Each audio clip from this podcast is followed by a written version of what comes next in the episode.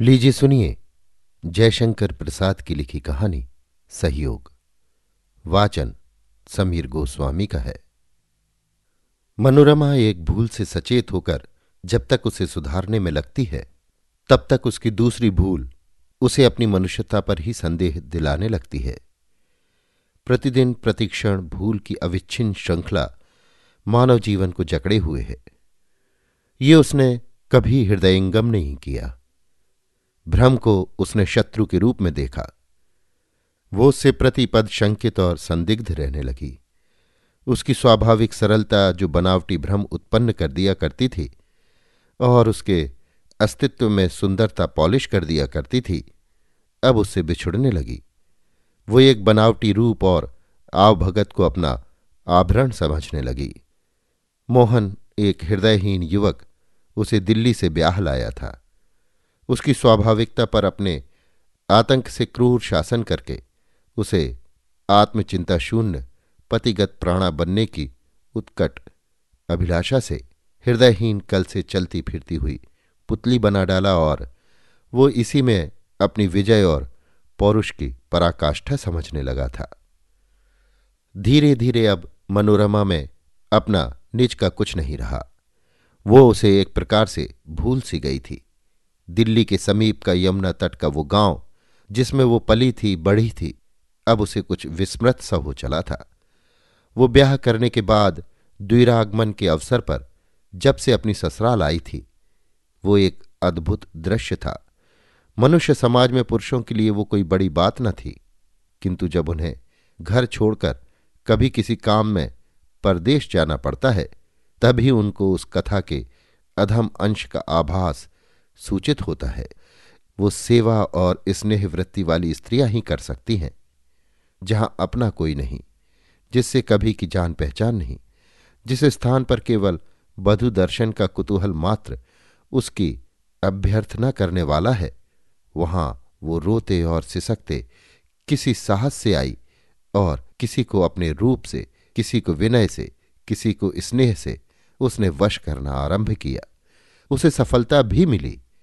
जिस तरह एक महाउद्योगी किसी भारी अनुसंधान के लिए अपने घर से अलग होकर अपने सहारे अपना साधन बनाता है, वह कथा सरित सागर के साहसिक लोग बेताल या विद्याधरत्व की सिद्धि के असंभवनीय साहस का परिचय देते हैं। वो इन प्रतिदिन साहस कारणी मनुष्य जाति की किशोरियों के सामने क्या है, जिनकी बुद्धि और अवस्था कुछ भी इनके अनुकूल नहीं है। हिंदू शास्त्रानुसार शूद्र स्त्री मनोरमा ने आश्चर्यपूर्वक ससुराल में द्वितीय जन्म ग्रहण कर लिया। उसे द्विजन्मा कहने में कोई बाधा नहीं है। मेला देखकर मोहन लौटा। उसकी अनुरागलता, उसकी प्रगल्भा प्रेयसी ने उसका साथ नहीं दिया। संभवतः वो किसी विशेष आकर्षक पुरुष के साथ सहयोग करके चली गई। मेला फीका हो गया। नदी के पुल पर एक पत्थर पर वो बैठ गया। अंधेरी रात धीरे धीरे गंभीर होती जा रही थी। कोलाहल जनरव और रसीली ताने विरल हो चली।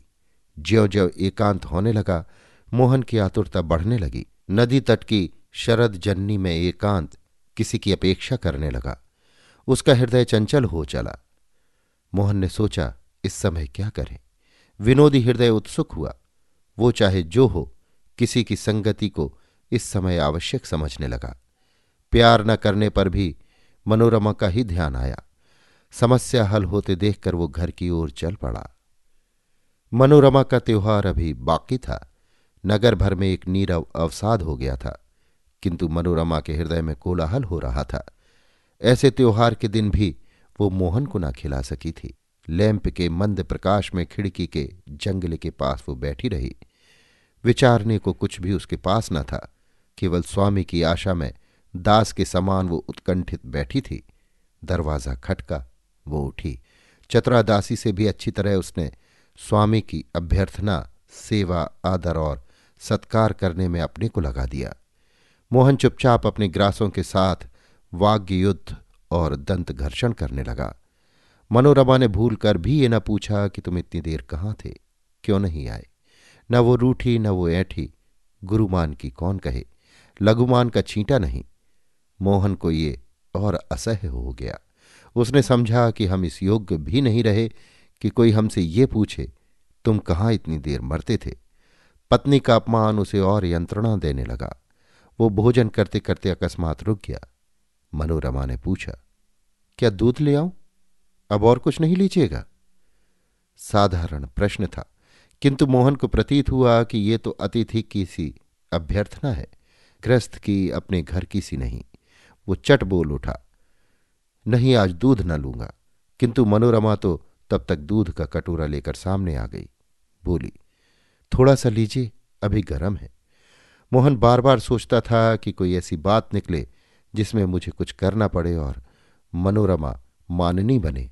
मैं उसे मनाऊं, किंतु मनोरमा में वो मिट्टी ही नहीं रही। मनोरमा तो कल की पुतली हो गई थी। मोहन ने दूध अभी गर्म है। इसी में से देर होने का व्यंग निकाल लिया और कहा हाँ आज मेला देखने चला गया था, इसी में देर हुई। किंतु वहाँ कैफियत तो कोई लेता न था, देने के लिए प्रस्तुत अवश्य था। मनोरमा ने कहा, नहीं, अभी देर तो नहीं हुई। आध घंटा हुआ होगा कि दूध उतारा गया है। मोहन हताश हो गया, चुपचाप पलंग पर जा लेटा। मनोरमा ने उधर ध्यान भी नहीं दिया। वो चतुरता से गृहस्थी की सारी वस्तुओं को समेटने लगी। थोड़ी देर में से निबटकर वो अपनी भूल समझ गई। चट पान लगाने बैठ गई। मोहन ने यह देखकर कहा, नहीं, मैं पान इस समय न खाऊँगा। मनोरमा ने भयभीत स्वर से कहा, बिखरी हुई चीज़ें खट्टी न कर लेती? बिल्ली चूहे उसे खराब कर देते। थोड़ी देर हुई है, क्षमा कीजिए। दो पान तो अवश्य खा लीजिए। बाध्य होकर मोहन को दो पान खाना पड़ा। अब मनोरमा पैर दबाने बैठी। वैश्या से तिरस्कृत मोहन घबरा उठा। वो इस सेवा से कब छुट्टी पावे? इस सहयोग से क्या बस चले? उसने विचारा कि मनोरमा को मैंने ही तो ऐसा बनाना चाहा था। अब वो ऐसी हुई तो मुझे अब विरक्ति क्यों है? इसके चरित्र का ये अंश क्यों नहीं रुचता? किसी ने उसके कान में धीरे से कहा, तुम तो अपनी स्त्री को अपनी दासी बनाना चाहते थे, जो वास्तव में तुम्हारी अंतरात्मा को इप्सित नहीं था। तुम्हारी कुप्रवृत्तियों की वो उत्तेजना थी कि वो तुम्हारी चिर संगनी न होकर दासी के समान आज्ञाकारणी मात्र रहे। वही हुआ। अब क्यों झकते हो? अकस्मात मोहन उठ बैठा। मोहन और मनोरमा एक दूसरे के पैर पकड़े हुए थे। अभी आप सुन रहे थे जयशंकर प्रसाद की लिखी कहानी, सहयोग। वाचन समीर गोस्वामी का था।